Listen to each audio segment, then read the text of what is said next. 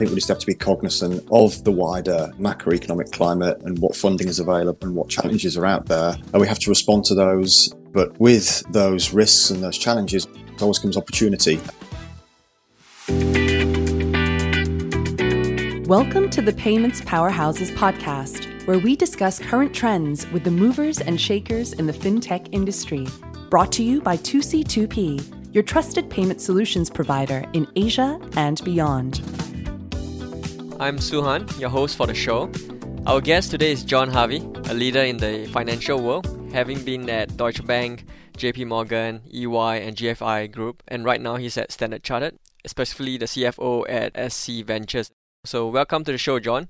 Thank you very much, Suhan. I've heard that you have recently moved back to the U K from Singapore. So how are things over in the U K? Yeah, good. I mean, I miss Singapore. Singapore is an amazing place. But London, again, it's still buzzing. The weather today is probably a little bit wet. But um, yeah, it's uh, good to be back. Um, I do miss Singapore and I'll be uh, paying it a visit real soon. Nice, nice. How is the fintech scene in the U K or in Europe compared to Singapore or Southeast Asia? Yeah, I think the market in Europe and the U K is, I think, is a bit more mature. There's a lot more V Cs, there's a lot more money, there's a more established market. But look at Singapore, it's got a young, vibrant market and it's got a lot of capability and a lot more vibrancy. So I, the time I spent in Singapore, they're founders of businesses and they've got a different way of thinking versus Europe. So I think there's a mass market appeal in somewhere like Southeast Asia and Asia versus the U K and Europe, where they're looking at trying to look at the more established markets and try and do things differently. So there's a different dynamic, different buzz, but still great markets to be in. It's a really uh, great place. Great, great to hear. So I think before we get further in terms of what is S C Ventures, I'd love to know, what's your career journey like? How do you get to where you are right now? If I was to describe it, it would be take a path less trodden. And what do I mean by that? Take the roles that are a bit more exotic. So when I started training as an accountant, it gave me that great insight into how businesses are run, how they're reported, what does tax do, all the nuances very, very early on around finance. And then journeyed through doing corporate finance with one of the big four, E Y, and got to know how to do deals, what M and A is, flotations, buying and selling companies and what that means. And then you have that good grounding for the rest of your career. And it's taken me through a series of different banks. I've worked at Barclays, as you mentioned, Deutsche Bank and, and J P Morgan with all C F O roles. Um, and as you go through your career, you always learn new things such as fund management. We have fund at S C Ventures. Uh, you learn how to look at the market and read what's going on there. So throughout all your roles going through, you always take away a big learning or a series of learnings that you can take onto the next role or, or develop it further. So moving one job to another, you always take a skill set or an insight with you. And I think because I've got this varied skill set, it's played very well into the current role where you deal with all sorts end-to-end of finance and it's, and it's played a broad technical capability, which has served me very well. So did you immediately end up at S C Ventures right away or were you at a different role in Standard Chartered? Yeah, I started off my career in, in the I T world at Standard Chartered in Singapore, looking after their infrastructure, looking at the, their data rooms, I T and that kind of thing. Did that for a number of years and then I got talking to our C E O, uh, Alex Manson, and said he's well, starting a new area, a venture building arm, and would I be interested just to have a look at it? And uh, that was five years ago and we've grown it from strength to strength, from basically a cost centre to a, a effectively a division of a bank in less than five years. So we've gone from strength to strength and speed in a very short space of time. So it's been a very, very busy scaled up journey. So what is S C Ventures? What's its purpose? The main premise is that if we don't disrupt ourselves, somebody might do it for us. And incumbent banks like ourselves have a series of challenges. We're heavily regulated. They're not as nimble as they could be. We've got a series of challenger banks that are looking at eating our lunch. We've got a lot of fintechs that are looking at our capabilities. And if we don't build those capabilities ourselves, we may just get taken over by others or people eat your market share. So we've set up a series of uh, ventures to help us get that competitive edge. We have a fund that looks at minority investments. We buy small stakes in startup companies with the aim of getting proprietary access, first user advantage in some of our early startup businesses to get the edge, but also set up our own businesses and try and get partnerships with other people to help us scale and try and get new ideas, new ways of doing businesses to, to, to really change the way we do banking. And we've got some considerable success over the last few years in, in that space. So we try and emulate what we do in the market with ourselves. And, you know, we're not afraid to disrupt ourselves and our own business models in the process. So it's kind of different from traditional V Cs, right? Because S C Ventures has the support of Standard Chartered and your capabilities and the ecosystem. Definitely. That's a huge advantage, having the bank behind you. It's a great place, a, a great bank to have a name behind. But the difference between a traditional V C and what effectively we are as a corporate V C is we can't fake it till you make it. We, we're a heavily regulated bank. So when you do things, when you look under the hood, all the right things have to be in the right place. So we have to take a, a lot more attention to detail in the things that we do. The other approach where we differ to V Cs is that we invest probably a lot more in ourselves to start with and then slowly divest, rather than a V C that may take more of a smaller stake. Mm-hmm. So we build things more in a proprietary way rather than, you know, a passive way with a little bit more active management. So it is a different model. We are a lot more active in our ventures than, say, a traditional V C. And it takes a little bit longer, but then the output you see is a lot more qualitative in terms of, you know, when you look at the venture itself, there's a lot more risk frameworks, a lot more governance, et cetera. So you build up a, a very good, strong, yet nimble venture in its own right. And the advantage for doing that in-house is that we have a, a large access to technical capabilities with a strong I T presence. But it also gives you that ability to really assess the business model in great detail. So if we look at some of the businesses we've got, such as crypto, we've got two businesses in the U K, Zodia Custody and Zodia Markets. Why would a bank go into crypto? Because we think it's a strong asset class over time. Now, we've seen recent volatility, but we've built those businesses from scratch and with partners. That has given us that edge in the market. An S M E platform called Solve, which gives us a huge presence, and we'll talk about that in a second, with some co-investors, that enables S M Es to be able to participate. So it gives us a unique way of doing the same business, but in a different way with new technology, to able to serve customers and new customers in, in a much better way. And this thirty over ventures, where are they based? Predominantly Singapore, but we're branching out into new markets. So we have mm. a strong presence in India with Solve. We've also got a strong presence and growing presence in Kenya. And why Kenya? Well, if you look at the market footprint there, there's the Silicon Savannah with over one hundred million customers. So we have to have a presence there. Uh, we've got partnerships uh, in Ireland with CurrencyFair, as well as a strong presence in our head office in, in the U K and beyond. So we're growing globally. We started off in Singapore. We've now got six offices spanning the world and different businesses in different locations. So we're definitely um, growing globally. And it's something that we're, we're keeping a close eye on for new opportunities as, as we go through. And I think, as we all know, the climate in twenty twenty-one versus now is very different, right? Uh, the microclimate has changed quite a bit. Just curious to know, how does that impact S C Ventures? Has there been a shift in terms of how you look at different types of companies and the focus? And the macroeconomic climate at the minute, you just have to look at the news, and there's ups and downs, the war in Ukraine, high prices, inflation, et cetera. We're, mm. we're not immune to that. Now, the thesis of what we do still is in banking. We wouldn't necessarily do anything outside of banking. So in terms of the things that we look at, it's things that give us capability in banking, such as A I and looking at compliance tools, as well as getting new customer acquisition and servicing customers and our partners mm-hmm. in, in a different way. So nothing has changed. So we have a strong financial presence, but also we look at new opportunities as and when they come through, which I think we just have to be cognizant of the wider macroeconomic climate and what funding is available and what challenges are out there. And we have to respond to those like any other business. We have to be very commercial in what we do. But with those risks and those challenges always comes opportunity. And I think we're in a great place to capitalize on that. So I want to shift gear a little bit and talk about Singapore. We have seen Trust Bank, which was recently launched in Singapore, backed by a quite a unique partnership between Standard Chartered Bank and Fair Price Group. Just want to understand, why target a developed city like Singapore and not an emerging market? If you look at where we started off on a similar path was with Mox Bank in Hong Kong. Our biggest presence is there. And it goes back to what I was saying earlier, is that we're quite happy to disrupt ourselves in a market where we have a strong presence, and Hong Kong and Singapore are one of our great presences.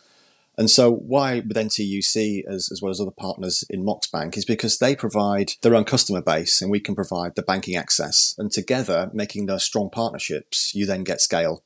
And you can then service our partners' customers as well as new and our existing customers in a much more efficient way. So I think if you just look at the way in which you do banking, if you just look at the phone in your hand, that is where the way in which most people do business is now. So we have to look at how we respond to that. There's, there's very few people that actually go into a bricks and mortar branch these days unless you have to fill in a form.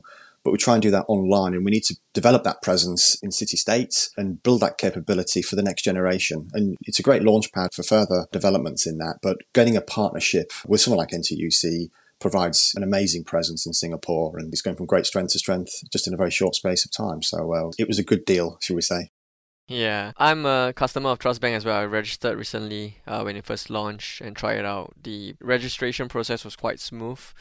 And of course, uh, if you shop at N T U C, FairPrice, supermarket, you get a lot of benefits. So great experience for consumers. I think that's a good point. I think the way in which that experience happens now is very, very important because people can change between one app and a new bank very, very quickly. We need to make sure that customer experience is unique and special, and getting that right technology and the right input into that is pretty key.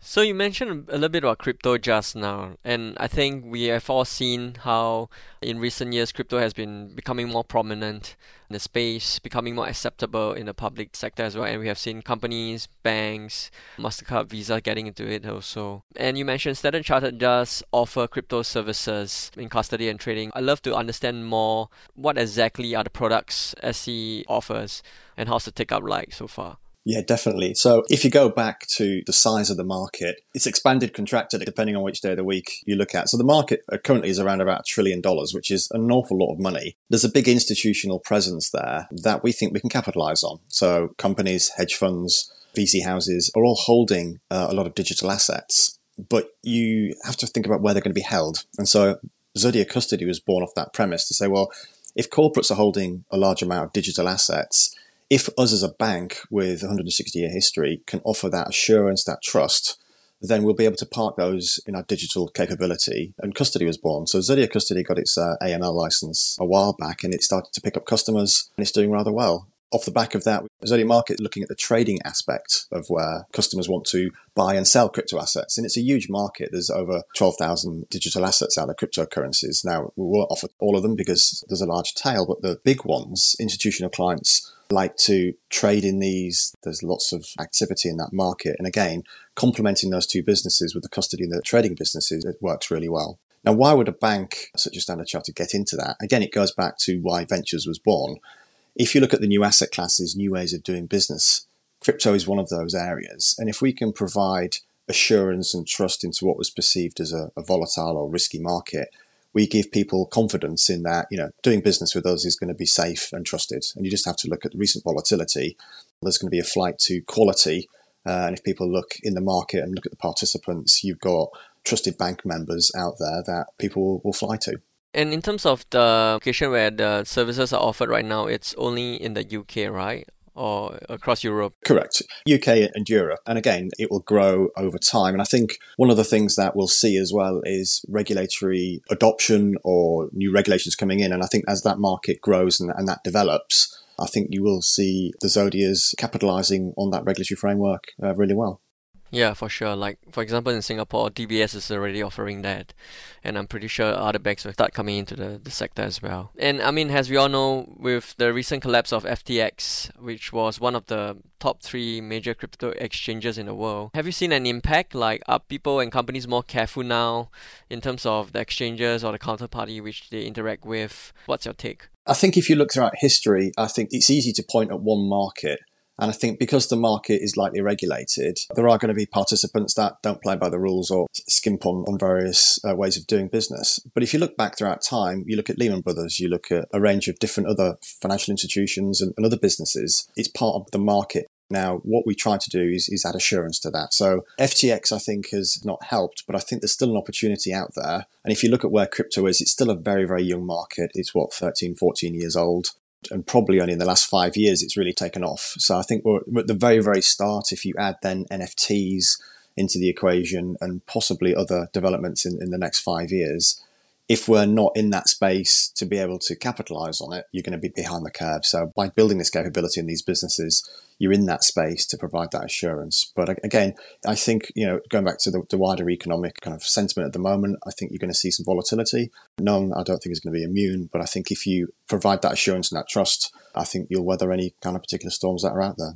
Yeah. And what do you think about adoption? Do you feel that because of this incident, it probably might set industry back by a few years? What do you think? It's hard to say. I mean, I think if you look at the number of users that do have crypto, the figures range between three hundred million and five hundred million. I mean, there's a lot of people in the world that have it. And I think, you know, the cat's out the bag. People are using it. I think you'll see over time more adoption, and maybe as countries themselves and central banks start issuing crypto assets themselves, you will see a wider adoption. So it's definitely a thing to keep your eye on. But, you know, there's always a market sentiment. It'll be forgotten tomorrow and then it'll be on to the next thing. So I think it's very fast paced. And I think if I look at my two children and the way in which they value money and see money, I think that's the future generation we're probably building for. Probably a safe accountant like me is probably going to be a little bit more conservative. My children, I think, are probably the ones we need to ask that question to. So I guess other than crypto, is there any other sector of fintechs which S C Ventures are looking at or you're excited about, which you can share? Definitely. We have a series of themes and we hold those dear. So we look at digital banking and lifestyles. So we've got the digital banks. We've also got lifestyle apps. We have in Singapore, CardsPal and Autumn, a rewards app and a health and wealth platform. We look at obviously digital assets. We've got a digital asset business. Not only do we look at building those, we also invest in, in companies like Ripple who, who actually make digital capabilities. We have a look at e-commerce and servicing S M Es. So we've got the Solve proposition. We also have a business called the Standard Chartered Nexus, which partnered with Bukalapak in Indonesia and looking at uh, providing uh, core banking services there. And also as well as capabilities. So we have fund and, and minority investments where we'll invest in minority stakes in growing and, and emerging businesses to provide those capabilities. So we've invested in a series of partners. We've got Thought Machine, which is a core banking platform, Asylum eight, which is a compliance tool, Digital Reasoning. So we'll also invest in things that complement banking as well, such as the back office. So we try and hedge our bets within the, the wider banking ecosystem, and we'll see those new challenges. The things to think about in the future is, well, what's the onset of quantum? That's something out there that, you know, ten, fifteen years may become a lot more prominent. And the market is very fast-paced and moving, so you have to be very agile in this space to look and assess at new opportunities and see what is the impact for us and wider financial community, and can we seize on it. To move on to the next segment, I did a little bit of research and I saw that a few years ago, you mentioned something that it says it's hard to make money from data. What was the context? Do you still stand by the statement today?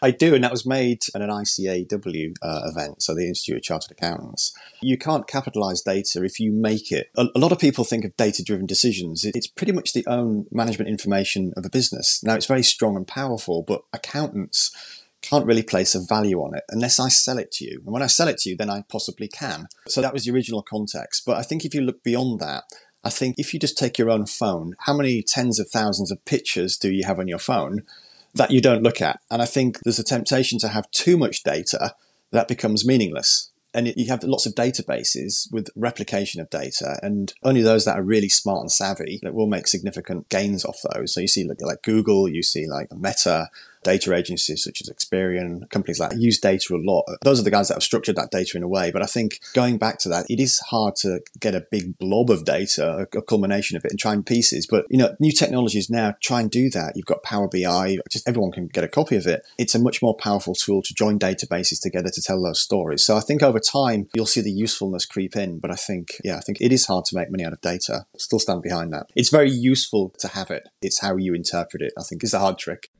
So the money does come if you can synthesize the data, not raw data itself. Yes. Yeah, you need to be smart about it. Yeah, it's definitely how you uh, analyze it and how you structure it. I think if the data comes in a big bag, it's all not joined up, it's not much use. But if it comes in a very powerful way of joining the dots, then it can be powerful. But again, too much information, you then don't know what you're looking at. So I think there's a balance as well.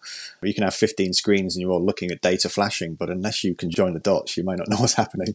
So in your position, because you've seen a lot of startups, you've seen a lot of ventures, what would be your advice for these up-and-coming companies who is trying to survive in this economy, this climate? I think the main thing is you can get carried away with hype and get away with positive sentiment.